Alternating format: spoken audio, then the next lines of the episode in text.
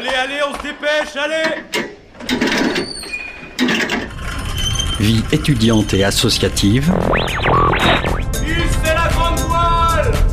Écologie, Il y a pas de voile, abruti. Politique, culture et société, Immersion dans 10 secondes et parfois un soupçon de sport.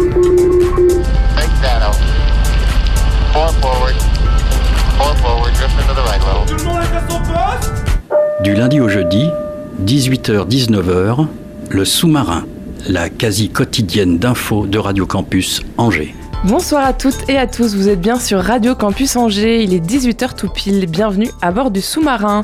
Au programme de ce soir, nous recevons Maxime Daviret, doctorant à l'Université d'Angers et premier prix du jury ma thèse en 180 secondes. C'est l'un des trois qualifiés de la finale régionale qui a eu lieu le 20 mars à Nantes, il y a deux jours. Autre invité dans le sous-marin, Julie Amande de la compagnie Il est doux de faire les fous. La metteuse en scène et costumière vient discuter avec nous du spectacle Récréation. Il y aura aussi euh, plusieurs chroniqueurs et chroniqueuses, Isabelle évidemment de Ciné Légende et Adam d'Infoscope. Restez avec nous, le sous-marin prend la mer pendant une heure ce soir.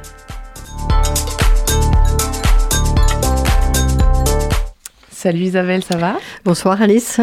Très Alors, bien. je te pose la question, mais je crois que je connais déjà la réponse. Est-ce que tu as profité du printemps du cinéma? Bah oui, bien sûr, on n'allait pas laisser passer ces, ces trois jours. Alors je suis allée à Cinéville, c'est vrai que ça m'arrive pas si souvent que ça. Au C, ouais. Au Poncé, euh, et je suis allée voir Les Petites Victoires. C'est un film de Mélanie Offray, qui est une très jeune cinéaste. C'est un film euh, feel good, comme on dit, hein, qui est tourné en Bretagne avec euh, tous les ingrédients d'un Kunaman qui dégouline de bons sentiments. Euh, Michel Blanc est toujours fidèle à son rôle de grognon au grand cœur, sauf que là, il retourne à l'école.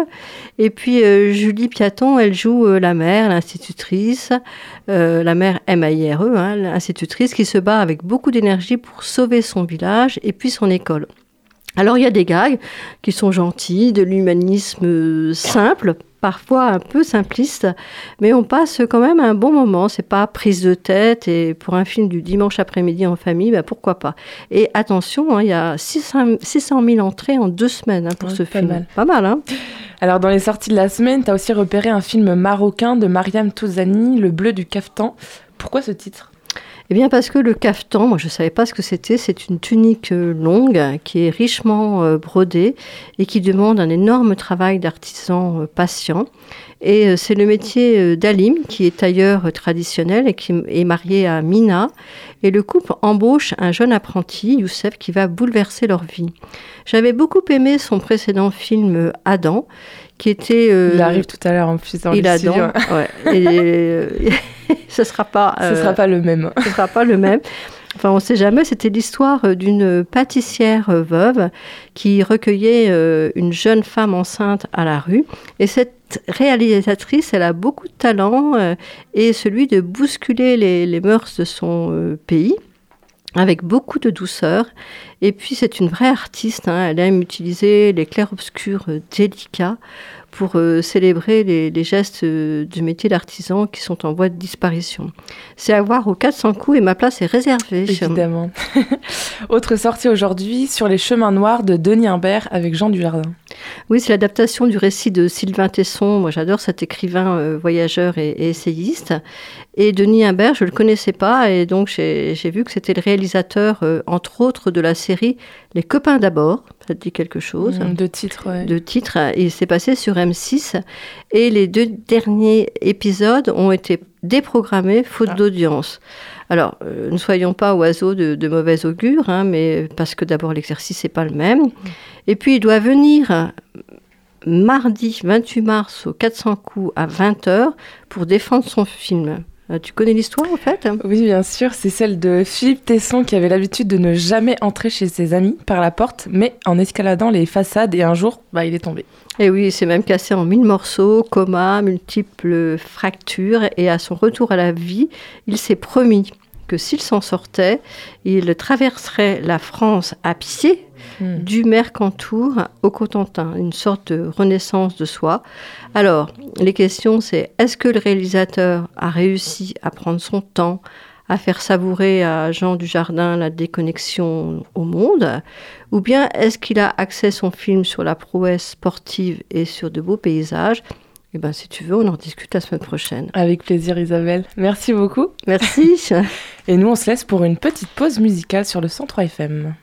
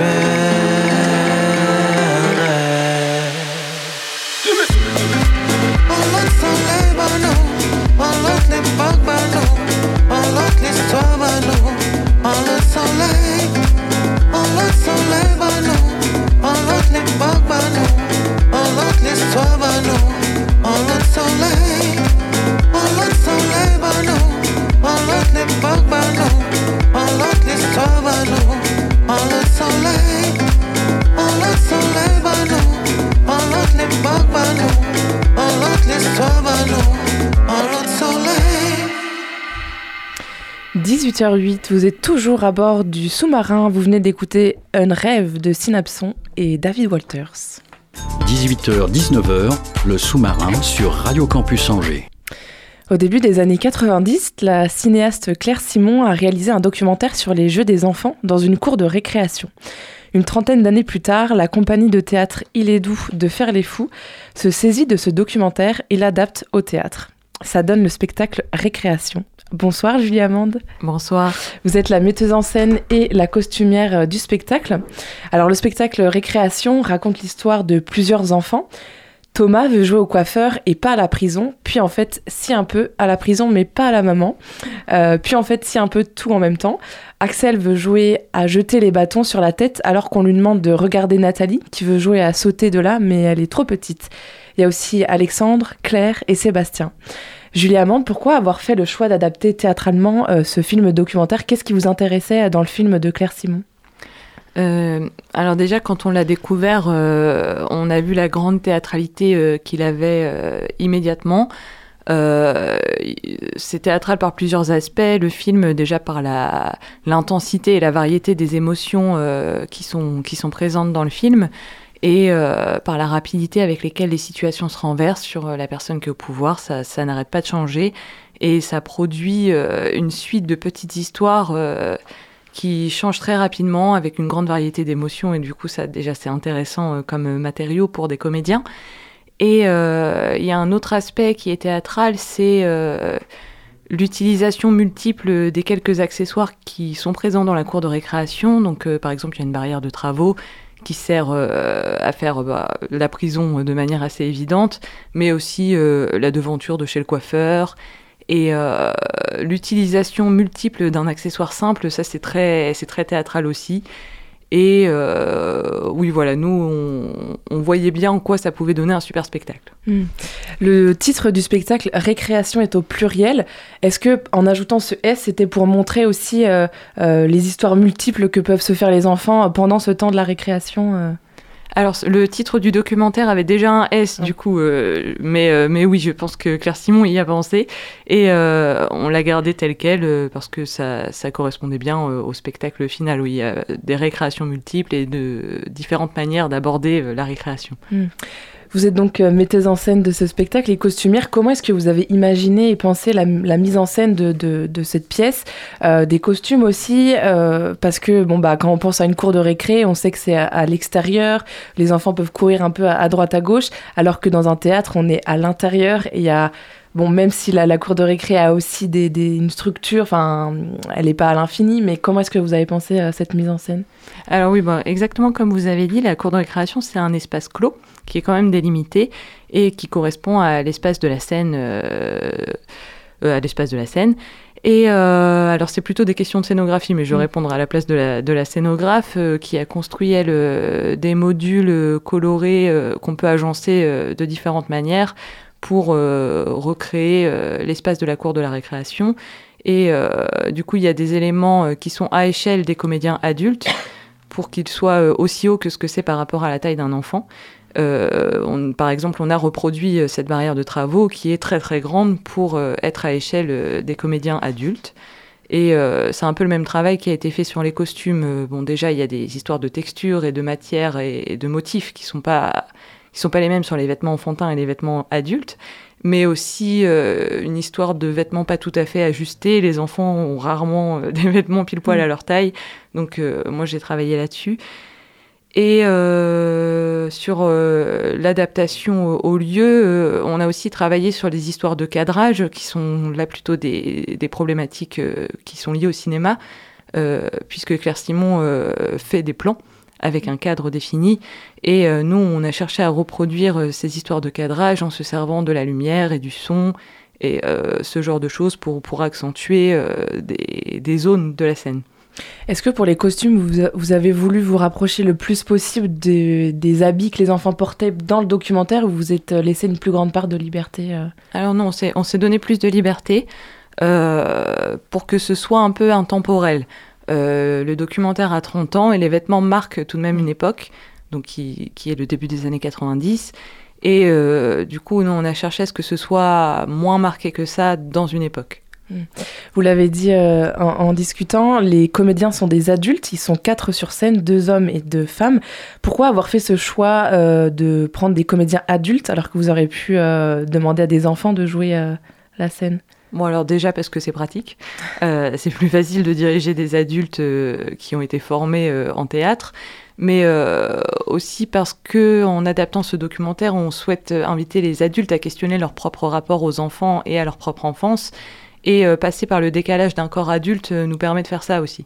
Et alors justement, qu'est-ce que ces enfants nous apprennent dans la cour de récréation? Ouais, alors c'est une grande question. Euh, je ne sais pas s'il y a quelque chose à apprendre du spectacle. Déjà, euh, moi, j'invite le spectateur à, regarder, à, se, à observer ce qu'on lui propose. Donc de, voir euh, l'intensité des émotions qui sont proposées et la manière dont les enfants interagissent entre eux. Et ce que Claire Simon a fait qui est très fort dans son film, c'est qu'elle se fait oublier, comme comme c'était dit au début, et ça nous donne accès à, à les interactions des enfants quand il n'y a pas d'adultes proches, sans le regard des adultes. Et c'est une chose à laquelle on a peu accès une fois qu'on est devenu soi-même adulte. Et du coup, quand il s'agit du spectateur adulte, euh, je l'invite à se replonger dans cette époque et à réfléchir euh, aux relations entre les enfants, mais aussi à la vision qu'il a lui-même des enfants avec qui il interagit. Alors quand on pense aux jeux de la récré, euh, très souvent ils sont genrés. les garçons font des exercices plus sportifs, ils peuvent jouer au, héros par exemple. Les filles sont davantage dans, dans des jeux de rôle. elles, elles intellectualisent davantage. Euh, dans le, il y a aussi, je pense, au jeu du loup, euh, je pense que c'est assez générationnel, où euh, c'est beaucoup les garçons qui vont chasser les, les, jeunes filles qui sont comme des proies, si je puis dire, entre guillemets. Est-ce que c'est des jeux qui existaient déjà dans, dans, le film des années 90 et qu'on retrouve peut-être dans la, dans la mise en scène? Alors, ce qu'on peut remarquer dans le film, c'est que les, conflits, en général, sont quand même plus associés aux garçons, tout ce qui est bagarre. Euh, alors que les scènes d'entraide sont plutôt féminines. Euh, alors après, ce qu'on a fait, c'est que pour le début du spectacle, on mélange filles-garçons aussi pour, pour ouvrir un imaginaire où ce serait pas comme ça. Mais euh, vers la fin du spectacle, on remet quand même les filles dans les jeux de filles qu'on a pu observer parce que c'est quand même la réalité et qu'il faut la montrer aussi. Mais, c'est des questions auxquelles on a beaucoup pensé. Est-ce qu'on fait un monde fantasmé où euh, les filles et les garçons sont à égalité dans la cour de récré ou non, et du coup on a fait un peu les deux. Hmm. Et euh, j'ai un trou de mémoire, ça va me revenir, donc je, vais passer sur une autre question. Euh, avec le, film, ah si c'est ça, c'est il y a quatre comédiens, comédiennes, pourquoi ne pas avoir voulu plus de comédiens et comédiennes dans cette pièce? Bon, alors déjà, c'est des très bons comédiens, donc ils arrivent à, faire, à remplir la hmm. scène. Et comme ils jouent peut-être plusieurs personnages Oui, c'est ça, ils en jouent plusieurs, oui. Et euh, après, il y a aussi des questions euh, de budget, hein, tout simplement. Si on veut avoir 30 euh, comédiens professionnels sur scène, ça va faire un spectacle très très très cher. Mm. donc on joue avec des, des contraintes budgétaires, mais c'est les contraintes qui permettent l'inventivité aussi. Mm. Et est-ce qu'il y a peut-être des figurants, des figurantes euh, qui peuvent représenter les autres enfants dans la cour de récré Alors j'ai pas fait ce choix, c'est un choix qui aurait pu être fait avec de la figuration euh, bénévole par exemple, mais, euh, mais je préférais essayer de recréer une ambiance de cour de récré pleine avec peu de personnes. ce qui les force à être très dynamiques et puis aussi de l'aide de, de, la bande son avec du fond sonore de récréation. Ce que j'allais dire si vous utilisez ouais, du fond sonore. Euh, avec le film documentaire et donc la pièce de théâtre, euh, l'idée qui est mise en avant, euh, c'est celle d'une micro-société dans la cour de récré. c'est aussi par le jeu hein, qu'on se, qu'on se, socialise. Pardon. la pièce est accessible dès l'âge de 5 ans, donc forcément adaptée à, un public d'enfants. Comment est-ce qu'on met en scène un jeu d'enfants, justement, joué par des adultes? En fait, moi, je, prends les jeux des enfants au sérieux et euh, on, les rejoue avec le même sérieux la même intensité euh, que ce qu'ont mis les enfants euh, dans ce jeu. Et on a beaucoup travaillé sur, sur le corps, qu'est-ce qui, qu'est-ce qui est moteur dans le corps des enfants dans telle situation donnée, et sur la voix. Euh, mais sinon, sur le jeu en tant que tel, euh, c'est plutôt agi de, de, le prendre au sérieux et de le faire euh, sincèrement. Hmm. D'ailleurs, vous parlez de la voix. Est-ce que leur voix a été transformée pour la rendre plus enfantine, les comédiens, ou c'est leur voix réelle, actuelle, d'adulte? Alors, je leur ai pas fait parler plus aigu, c'est quelque chose contre laquelle je me suis beaucoup battue pendant les répétitions, parce que les comédiens ont tendance naturellement, À, à, prendre une petite voix mignonne quand ils veulent faire un enfant. Euh, du coup, ils parlent avec leur hauteur de voix à eux, mais s'il y a des intonations euh, enfantines, ça, ils vont les rajouter, mais avec leur hauteur de voix euh, à eux, personnelle. Hmm. On parlait des jeux tout à l'heure. Est-ce que ça veut dire qu'on peut continuer à jouer des jeux d'enfants en étant adulte? Eh bien, Si on fait du théâtre, oui. Et puis, même si vous en faites pas, je vous invite à le faire, c'est marrant. euh, à Trélazé, une école a expérimenté euh, une séparation en trois espaces de la cour de récré en 2021. Euh, selon eux, ce serait, donc, je les cite, hein, pour réduire la violence et les nuisances sonores et créer un véritable terreau de vivre ensemble. Mais est-ce que justement en séparant, est-ce qu'on crée, enfin, on prend pas le risque de, de, de, perdre un peu la spontanéité que peuvent avoir les enfants et de laisser vivre tout simplement la cour de récré? Bon bah oui, ça parle fort, ça crie, ça chahute. Alors bon, je suis pas euh, spécialiste de ces questions, mais ça me fait penser euh, au documentaire Espace de Éléonore Gilbert, qui est un court documentaire d'une quinzaine de minutes où elle fait dessiner euh, à une petite fille euh, les espaces de la cour et les endroits où elle sent qu'elle a le droit de jouer, les endroits où elle sent qu'elle n'a pas le droit de jouer et pourquoi. Et, et, enfin, ça me fait juste penser à ça en complémentarité. C'est un documentaire qui parle spécifiquement de l'espace dans la cour de récréation. Quand on grandit, euh, quand on devient adulte, on prend moins le temps de jouer, de se faire nos propres histoires, peut-être sauf si on est comédien ou comédienne. Euh, et souvent, on entend ce euh, je veux rester jeune dans ma tête, même si j'ai mon corps d'adulte. Est-ce qu'on serait pas, selon vous, nostalgique de notre jeunesse? Alors, bon, il y a beaucoup de gens qui sont nostalgiques de leur enfance, hein, ça c'est certain. Après, je sais pas, moi j'aime bien continuer à jouer et à vivre dans un monde euh, riche en imaginaire sans être nostalgique de mon enfance. Donc euh, j'imagine ça, ça dépend aussi des personnalités, mais peut-être que certaines personnes se, se coupent un peu de l'enfance en se disant maintenant il faut que je sois un adulte, donc euh, tout ça c'est. Je veux plus être un bébé, comme disent les, les enfants un peu plus jeunes, ça c'est pour les bébés et qui se forcent à arrêter de faire des choses. Il y a peut-être ça chez certains adultes. Hmm. Et vous, euh, c'était pas une façon euh, pour vous de, vous de renouer avec votre jeunesse quelque part, de mettre en scène euh, cette pièce? J'ai pas l'impression d'en être coupé. euh, mais en tout cas, c'était aussi pour parler d'une certaine vision des enfants, en fait, qui sont avec qui j'aimerais pouvoir parler à égalité, sans leur parler du dessus. Hmm. Alors justement, euh, cette pièce, vous l'avez déjà jouée devant des publics, donc des enfants aussi. Quel retour vous avez eu euh, de ces enfants-là? Est-ce qu'il y avait pe- peut-être pendant les représentations euh, des, rires, l'envie peut-être de jouer sur la scène directement? Alors oui, oui, il y a, on a eu une représentation en particulier où les enfants étaient très très chauds et étaient totalement impliqués dans les situations. Il y a une comédienne à un moment qui demande qui veut des frites et se- toute la salle s'est mise à scander des frites, des frites, des frites. Et bon, là il a fallu les calmer un petit peu, mais euh, oui, les enfants ils sont immédiatement dans les situations euh, qu'on leur propose et on sent que euh, aimeraient bien venir sur scène aussi. Hmm. Et comment les, comé- les comédiens se sont appropriés ce rôle d'enfant? Euh, se mettre dans la peau d'un jeune quand on, en- quand on est adulte, c'est peut-être pas si simple que, que ça finalement. Bon alors déjà, je pense que l'enfance n'était pas si lointaine. oui, ils sont, ils sont jeunes. euh. Ils ont entre 25 et 30, donc ça fait pas non plus euh, des siècles et des siècles.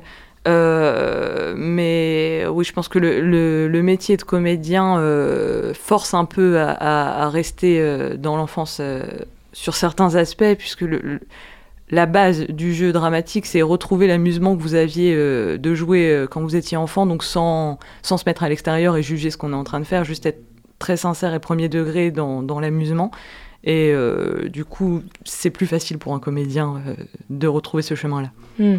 Est-ce qu'ils ont participé aussi peut-être à la mise en scène? Vous disiez tout à l'heure que naturellement, ils, ils, euh, leur voix, euh, enfin, ils changeaient leur voix, donc euh, c'était peut-être euh, une volonté de leur part de jouer de cette façon, mais vous, vous avez dit non, non, euh, ça, ça fonctionne pas. Comment ça s'est passé la concertation Alors bon, le- un spectacle, c'est toujours un travail euh, collectif. hein. donc quand on est à la mise en scène, on est là pour donner les directions globales dans lesquelles on veut aller et trancher les décisions finales en cas de conflit. Mais bon, là, il n'y en a pas eu. Euh, mais ça se construit avec les propositions des comédiens. Donc oui, il y a des choses qui ont été proposées par les comédiens. Après, la voix, ils y tenaient pas spécialement. C'est juste qu'il leur est venu euh, spontanément, euh, sans réfléchir. Bien, merci beaucoup euh, Julie Amande pour cet échange. Donc je rappelle que vous pouvez retrouver la représentation de récréation le 2 avril à 17h au Pont de C. Merci. Merci. Et nous, on fait une petite virgule. 18h, 19h, le sous-marin sur Radio Campus Angers. Petit, petit bug là, j'ai bugué. Voilà. Méga plantage, tu veux dire. Ouais, c'est c'est toi, tu me perturbes trop là, Adam. Oui, oh. Ça va? Bah écoute, euh, comme un mercredi. Comme un mercredi. Bon, alors, euh, je viens d'apprendre un truc qui m'étonne vraiment, mais alors, vraiment, toi, Ah Adam bon Fourage, pourfendeur de libéralisme débridé dans une société financiarisée et contrôlée par Big Pharma, tu as déjà voté pour Monsieur Macron, mais qu'est-ce qui t'a pris? Tu sais le pire? Dis-moi tout. J'ai pas voté une fois, mais bel et bien deux fois pour Oh Emmanuel. Macron. Ouais, c'est chaud. enfin bon, je rassure tout le monde, j'ai pas commis cet acte pour la disruption du programme, enfin, s'il en avait un. J'ai surtout cru, naïvement je pense, qu'il valait mieux faire barrage face à un parti autoritaire, parce qu'au fond, entre la peste et le choléra, bah je choisis le choléra, parce que ça sonne bien mieux que la peste, c'est pas moi qui le dis, c'est la médecine, et ouais, qu'est-ce que tu vas faire contre ça? En fait, je me suis surtout dit que c'est pas qu'un c'est qu'un bulletin dans l'urne, donc en vrai, euh, ça change rien. Et si je suis pas d'accord, bah je le dis, c'est ce à quoi sert le droit de grève dans la Constitution, et c'est pour ça qu'on me retrouve depuis le début de la séquence dans les manifs auprès de ceux qui luttent. Bon. Après, euh, c'est pas comme si je m'endormais en pensant à Manu non plus. Donc ça va. Je sais très bien qu'il est le président des riches. Ça m'a pas étonné quand il a sorti hier que les foules n'ont pas de légitimité face au peuple souverain qui s'adresse à travers, au travers ses élus. Ok, c'est n'importe quoi, parce que même s'il a été élu au second tour de l'élection présidentielle de 2022 avec 18 millions de voix, il n'est pas plus légitime dans les faits que les 94% de la population active qui sont contre la réforme et qui sont soit 28 millions de personnes quand même. Mais bon, comme il nous fait le coup à chaque fois, difficile d'épro- d'éprouver autre chose que du grand tapage de steak façon Rocky Balboa. Donc, quand il a parlé tout à l'heure, j'ai suivi, parce que je suis un journaliste consciencieux, mais je voyais pas ce qu'il allait nous dire de plus. De toute façon, quoi qu'il fasse, le principe même de faire une interview pour seulement dire que tu maintiens le cap, ça ne pouvait mettre que de l'huile sur le feu. Et c'est dans ce contexte que notre cher Manu, il nous sort ça. Donc oui, on va continuer à avancer, à marche forcée. Pourquoi ce bilan? À marche forcée. C'est sûr que s'il voulait paraître comme quelqu'un d'autoritaire, il a plutôt réussi son coup. Tu veux dire carrément réussi son coup, ouais En tout cas, si ça, c'est sa vision de la démocratie, alors au nom de quoi mes impôts financent la cause ukrainienne? Euh, sans vouloir faire le relou de service, il n'empêche que son gouvernement est en débris, son groupe parlementaire est en lambeaux, sa réforme des retraites c'est toujours de la merde, mais lui, il veut toujours avancer à marche forcée. Accordons-nous quand même pour dire que c'est une chose de vouloir maintenir le cap, c'en est une autre d'assumer de faire la sourde oreille à la colère des Français. À ce que je sache, on n'a pas élu de despote, la Constitution est claire, nous sommes en démocratie. Donc jouer le jeu de la division et de la fermeté pour gouverner contre l'intérêt du peuple souverain, c'est pas la démocratie, c'est la peste. Quand Madame Le Pen sera élue présidente de la République, vu comment ça se profile, elle n'aura qu'à poursuivre ce qu'a commencé son futur prédécesseur. Après avoir entendu Emmanuel Macron, franchement, vous ne comptez plus sur moi pour condamner un quelconque débordement de manif. Personne ne te l'a demandé, Adam. Oui, c'est vrai, mais... Ah Ah oui Ah Ah On me souffle dans l'oreillette que comme j'ai pas de chute à cette chronique, il va falloir conclure avec l'instant promo. Évidemment. N'hésitez pas donc, chers auditeurs et auditrices, de suivre nos travaux sur notre blog et les réseaux sociaux. À ce propos, mon collègue Benoît vient de publier un article sur le blog à propos de la prochaine dinguerie que nous promet, que nous promet le gouvernement, à savoir une nouvelle loi travail. Donc n'hésitez pas à le lire, à le partager, à venir demain, manifester, grève reconductible. Sur ce, topette et bonne émission Et merci, Adam. Et oui, tu l'as rappelé, demain, grosse manifestation nationale. Voilà, merci, à bientôt. Et nous, on se laisse pour une petite pause musicale.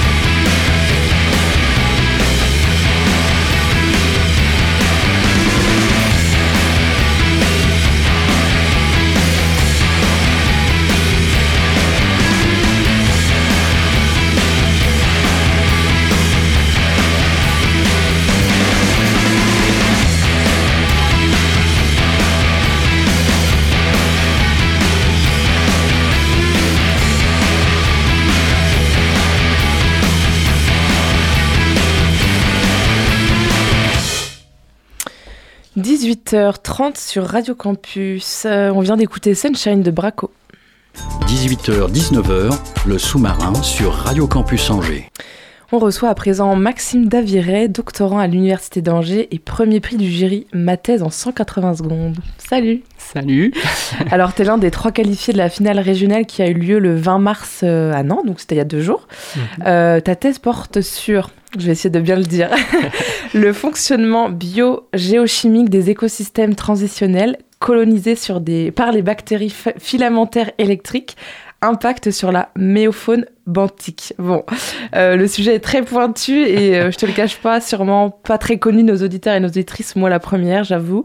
Euh, donc tu as gagné le prix du, du jury Ma thèse en 180 secondes. Est-ce que tu es chaud pour nous le refaire là en, en 180 secondes? En direct, comme Ouais, ça en direct. Je sais pas. Vraiment le même speech et tout Bah pas forcément, en tout cas nous résumer euh, ce que ça veut dire. Je vais essayer. Donc euh, il y a euh, un long titre avec plein de mots compliqués, mais grossièrement, ce que je fais, c'est j'étudie les interactions entre des bactéries un peu spécifiques qui vont acidifier le sédiment et des micro-organismes qui vont avoir une petite coquille en calcite. Si vous mettez de l'acide sur la calcite, psh, ça se dissout complètement. Je sais même pas ce qu'est la calcite, La euh, les calcite, sédiments. euh, c'est comme, euh, c'est comme le calcaire, donc euh, le tuffeau qu'on peut voir sur les Mhm. maisons ou le dépôt que vous avez dans le fond de votre douche par exemple.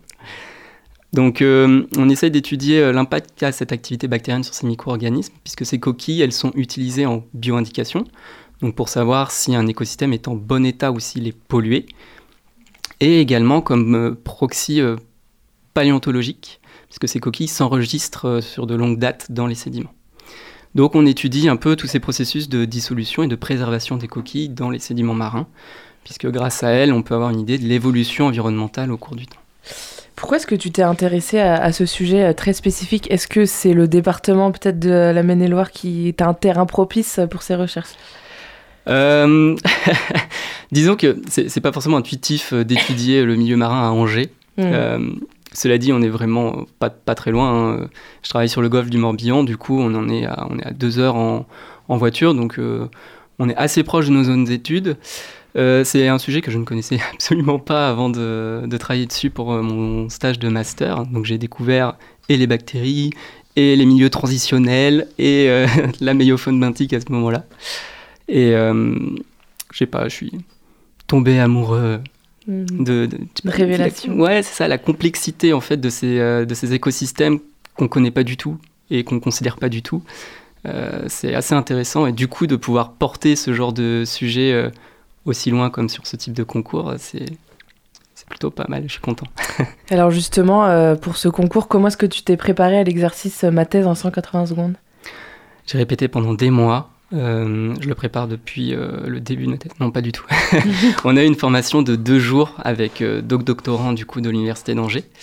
Et c'est vraiment à l'issue de ces deux jours où on avait notre texte et à peu près le, le jeu qu'on allait interpréter dessus en fait. Euh, donc ça a été deux jours complets, assez, euh, assez intenses et avec beaucoup d'échanges. Et euh, vraiment une- un très bon esprit, un état d'esprit très, très agréable avec les différents euh, participants et participantes. Et, et voilà, à l'issue de ces deux jours, euh, on, on était quasiment prêts. Il ne restait plus qu'à répéter régulièrement pour bien connaître le texte. Et voilà, c'était parti. Donc ça veut dire que tu as... Ah, tu voulais dire quelque chose, Adam? Euh, si Augustin veut bien m'allumer mon micro, c'est la deuxième fois, Augustin. Euh, et tu t'es inscrit, euh, il fallait s'inscrire ou c'était genre dans bah non, il n'y a pas de cursus en thèse, donc et tu t'es inscrit de toi-même pour faire ce, ce- cette thèse en 180 secondes. C'est exactement ça. Quand on est en thèse, on doit suivre des formations. On a un quota de formation à, à faire, donc ça entre dans ce cadre-là.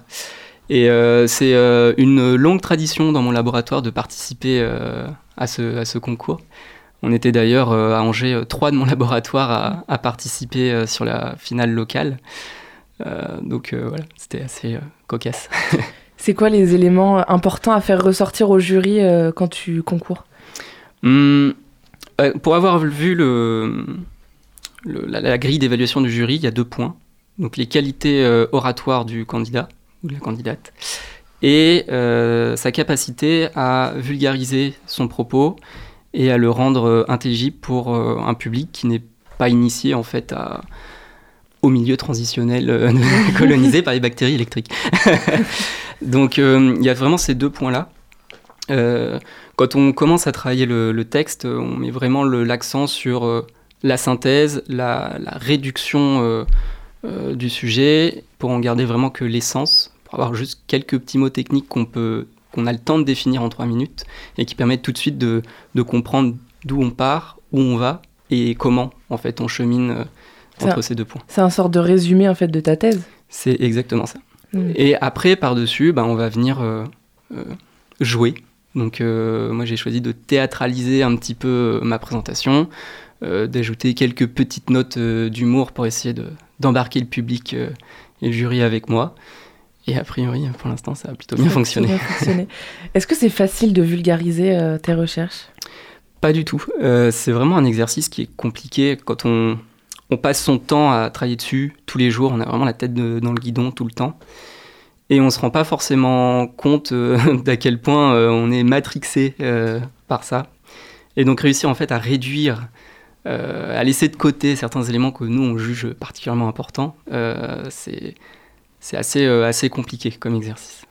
Est-ce que tu as appris par cœur euh, le texte que tu as énoncé euh, mardi? Ou alors est-ce que tu avais tes idées principales et tu savais où tu voulais aller? Euh, je l'ai appris par cœur, au moins pour me rassurer.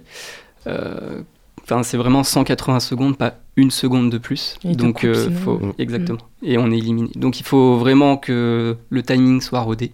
Donc, ne serait-ce que pour vraiment travailler son timing, euh, on répète, on répète, on répète, et on finit par apprendre le texte par cœur. Euh, ça laisse quand même un peu de place à hum, de l'impro.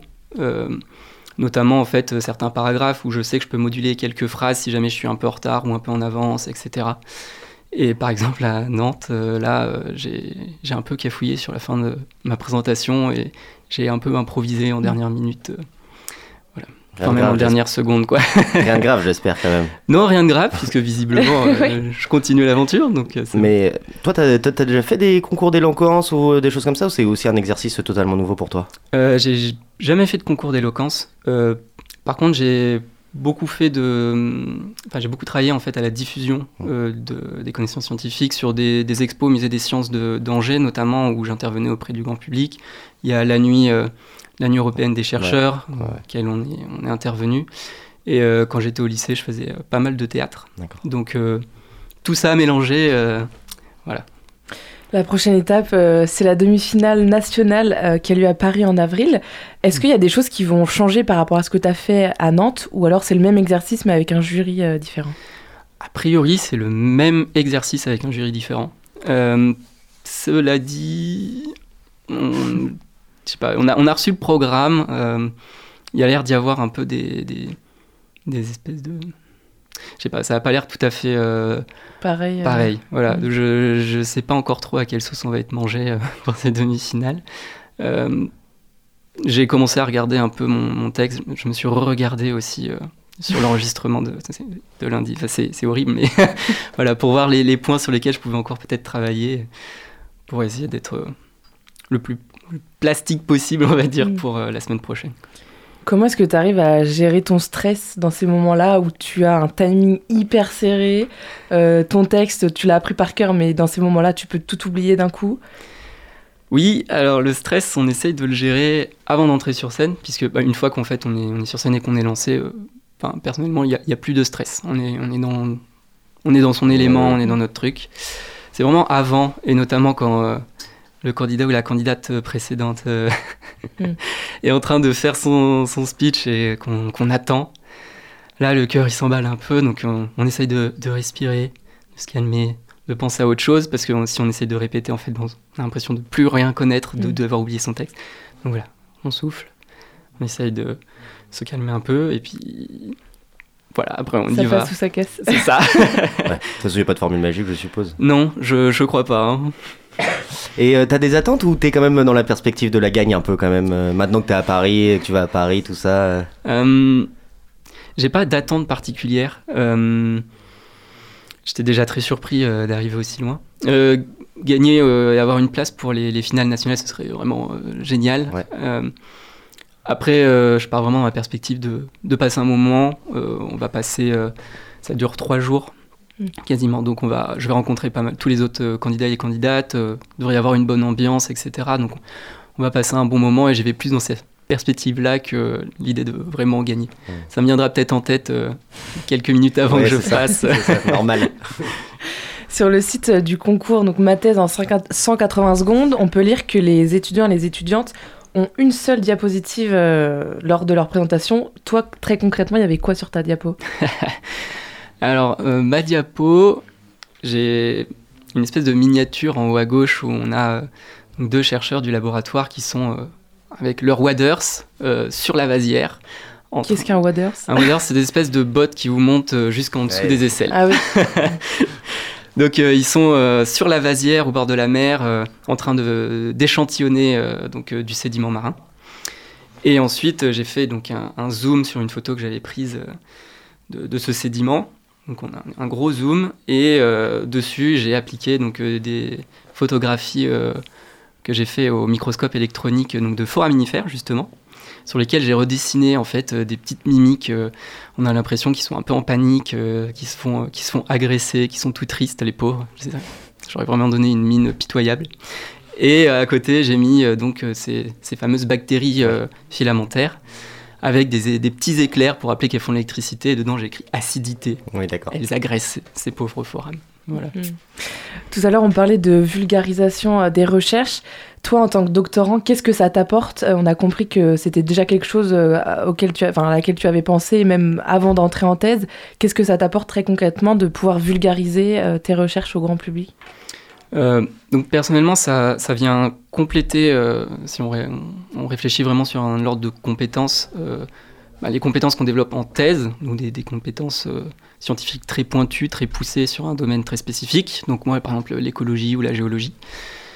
Et à côté de ça, la, diffusion du savoir, ça vient compléter cette capacité à transmettre de l'information et à synthétiser cette information. Quand on fait un congrès avec des pairs qui connaissent déjà bien les thématiques, euh, on, on peut balancer euh, les connaissances, techniques, euh, euh. exactement, les données sans problème, on va être compris. Quand on discute avec le grand public, euh, les enjeux sont pas tout à fait les mêmes non plus. Il faut que la science, euh, euh, faut, faut réussir à faire un pont en fait, euh, qui est plus difficile, et la, la diffusion et les, les- les méthodes de diffusion euh, permettent ça. Tu crois que ça se fait assez, ça, euh, justement, euh, dans la communauté scientifique, de diffuser au, au grand public euh, Est-ce que- mais est-ce que c'est pas pour compléter, c'est pas déjà quelque chose qu'on demande aux nouveaux doctorants et doctorantes euh Si, si, si, c'est c'est un peu le, le nouveau euh, mot d'ordre euh, pour les, les, les, les thésards maintenant, euh, c'est d'être capable de, de transmettre et de diffuser euh, ses connaissances. Euh, c'est quelque chose qui se fait pas assez.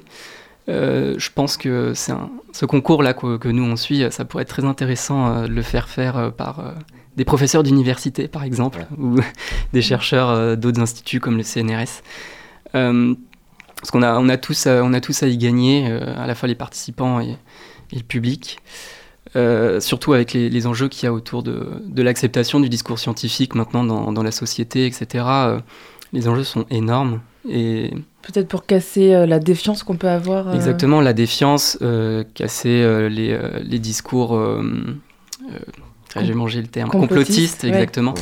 Euh, Il y a des, des- des enjeux d'importance là-dessus et, euh, et la science a jamais eu autant euh, le vent en poupe que autant de défiance également. Donc euh, les- les- c'est important de pouvoir faire ces ponts justement entre les scientifiques, les experts et euh, euh, les citoyens. Euh, oui, alors euh, ça me fait penser sur euh, les questions des euh, thèses en 180 secondes. J'avais lu un article une fois dans ma vie parce que oui, Alice, je sais lire. et euh, sur le monde diplomatique, sur euh, les thèses en 180 secondes, et qui reprochait, je vais résumer un peu grosso modo, que en c'est 180 secondes. en 180 secondes, en 180 millièmes de seconde, euh, que c'était un peu une usine à- de, de fabrique à penser, dans le sens où on apprend les gens à synthétiser euh, des thèses euh, pour faire euh, un peu de être capable de se positionner aussi vis-à-vis de potentiels financeurs plus tard, euh, parce qu'on sait aussi par exemple que les thèses elles, elles fonctionnent beaucoup avec euh, euh, des projets. Toi, qu'est-ce que quelle est ton analyse par rapport à ça? C'est vrai qu'il y avait, pendant la formation, il y avait un peu ce côté-là. Euh, cap- être capable de développer de nouvelles compétences qu'on pourrait éventuellement euh, vendre ensuite Ouais, à ouais. d'éventuels euh, employeurs. Moi, j'ai énormément de problèmes avec ce, ce discours-là. Tu m'étonnes. Je suis un publiciste pur et dur. Euh, j'ai euh, une thèse sur bourse ministérielle, donc euh, des fonds publics, euh, avec aucun, aucun apport euh, d'argent sur mon projet. Donc je suis obligé de faire des démarches pour aller demander de l'argent à différents organismes. Je n'ai encore pas du tout mis en avant que j'avais participé à ce genre de concours, que j'avais ce genre de compétences. Je pense pas que je le ferai. Enfin, je, je, je- j'en vois pas forcément l'intérêt pour obtenir des fonds sur de la recherche. Peut-être sur d'autres types de projets, ça peut être intéressant. Mais c'est vrai qu'il y avait ce discours-là et que c'était un petit peu, euh, un petit, un petit peu gênant. Euh, comme s'il fallait forcément que ça ait pour objectif de, de nous grandir en étant plus employables. Bah oui. Mm. Et c'est un peu dommage de ce point de vue-là. Est-ce que tu envisages aussi peut-être de rendre encore plus accessibles tes recherches et peut-être euh, te donner le défi de les présenter à des enfants? Euh, alors, euh, cette idée me plairait beaucoup. Donc, il faudrait encore synthétiser Mm. davantage le, le propos. Enfin, peut-être pas le synthétiser, mais le, le simplifier, je pense. Mais ce serait tout à fait faisable. Et il y avait une expo au Musée des Sciences à Angers, donc l'Océan à la loupe, qui présentait justement donc, euh, les foraminifères et les travaux qu'on faisait au laboratoire euh, autour de ce sujet d'étude. Et donc j'intervenais euh, plusieurs fois sur cette expo justement pour pouvoir expliquer au public qui venait, et souvent donc des, des très jeunes enfants, euh, ce que c'était les forums, à quoi ça servait, comment on les étudiait, etc. Donc je pense que c'est c'est jouable et euh, je, veux bien, je voudrais bien me prêter à nouveau à l'exercice.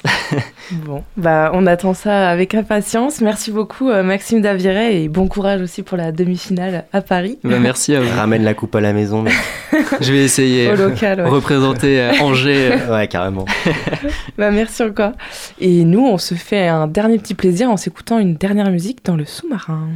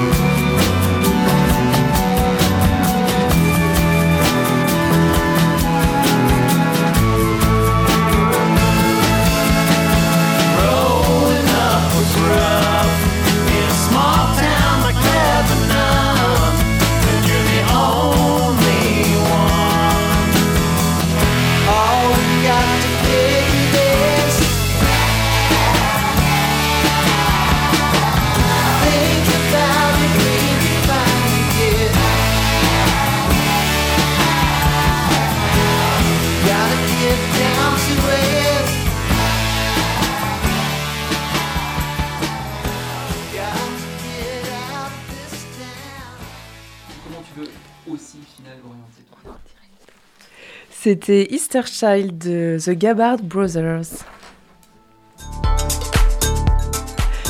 Le sous-marin termine tout juste sa traversée, c'est déjà l'heure de se quitter. Merci à tous nos invités du soir et à vous tous et toutes de nous avoir écoutés. Merci à nos chroniqueurs et nos chroniqueuses du jour. À Augustin, j'avais un bug sur ton prénom.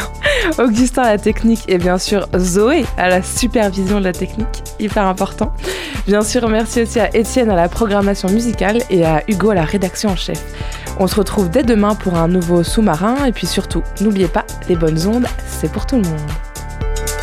Retrouvez le sous-marin en podcast sur toutes les plateformes et sur le www.radiocampusangers.com.